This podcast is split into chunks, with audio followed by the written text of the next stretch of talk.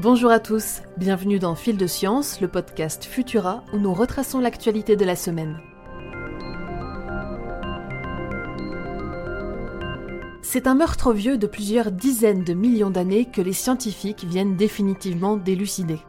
Depuis les années 1990, le cratère de Chicxulub est pointé par les chercheurs comme l'arme fumante de l'objet qui aurait causé l'extinction des dinosaures. Un astéroïde aux proportions titanesques qui se serait écrasé dans la péninsule du Yucatan, au Mexique.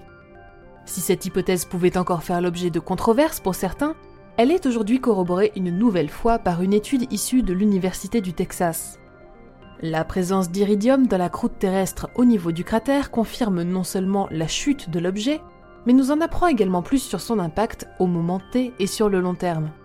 En effet, si l'on en croit l'équipe de recherche de Steven Goderis, la poussière soulevée par le choc de l'astéroïde contre la surface terrestre aurait circulé dans l'atmosphère durant deux semaines.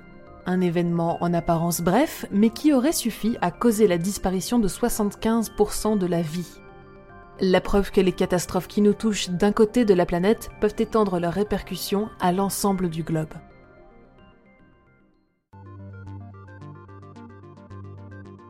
Les beaux jours sont de retour et avec eux le sport. Si vous cherchez une activité pour vous aérer et vous changer les idées, sachez que courir est non seulement bon pour le corps, mais également pour le système immunitaire.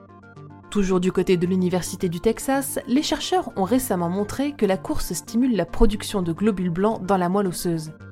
Plus spécifiquement, ils ont découvert que l'activation d'un canal ionique durant l'exercice entraînait la synthèse du facteur de croissance surnommé SCF, directement lié à la production des lymphocytes.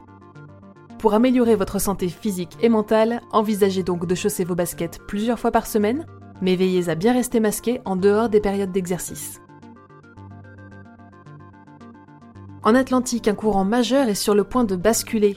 La circulation méridienne de retournement atlantique, surnommée AMOC, est l'un des principaux systèmes de circulation océanique sur Terre. Elle participe notamment à la redistribution de la chaleur tout autour de la planète et possède de ce fait un impact crucial sur notre climat. Malheureusement, le réchauffement climatique semble avoir considérablement affaibli ses effets, amenant les chercheurs à redouter la multiplication d'événements météorologiques extrêmes, comme des vagues de chaleur ou des sécheresses estivales en Europe. Si la tendance se poursuit, ce système pourrait atteindre un point de basculement à partir duquel il deviendra instable, brisant le fragile équilibre de notre climat.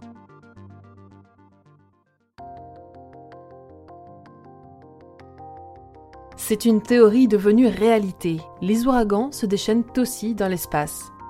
Alors que sur Terre comme sur d'autres planètes, les ouragans se déroulent traditionnellement dans la basse atmosphère, les chercheurs viennent d'apporter la preuve de l'existence de tels événements dans la haute atmosphère terrestre. En analysant des données satellites capturées au-dessus du pôle Nord en 2014, ils ont observé un tourbillon de plasma, une sorte d'aurore boréale spirale formée d'une myriade d'électrons énergétiques. Reste désormais à comprendre quels facteurs sont à l'origine de ces événements. Et enfin, pour finir, nous vous invitons à découvrir Deep Nostalgia. Cette nouvelle application en ligne a récemment fait sensation sur les réseaux sociaux en proposant à l'utilisateur de donner vie à ses vieilles photos de famille. Grâce au deep learning, l'outil développé par le site MyHeritage est capable d'identifier le visage sur une photographie, un portrait ou encore une sculpture et de l'animer à la manière d'un deepfake avec des résultats pour le moins impressionnants. Les exemples époustouflants de Deep Nostalgia et nos autres actualités sont à découvrir sur Futura, bien entendu. Pour ne rien manquer de l'actualité scientifique, rendez-vous sur les plateformes de diffusion pour vous abonner à Fil de Science et à nos autres podcasts. Si cet épisode vous a plu, n'hésitez pas à nous laisser un commentaire avec le hashtag Futurapod et 5 étoiles sur vos applications audio préférées.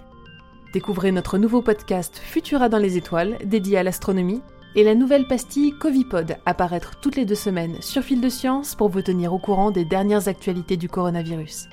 On se retrouve vendredi prochain à 18h30 avec toujours plus de nouveautés scientifiques. Bon week-end à tous.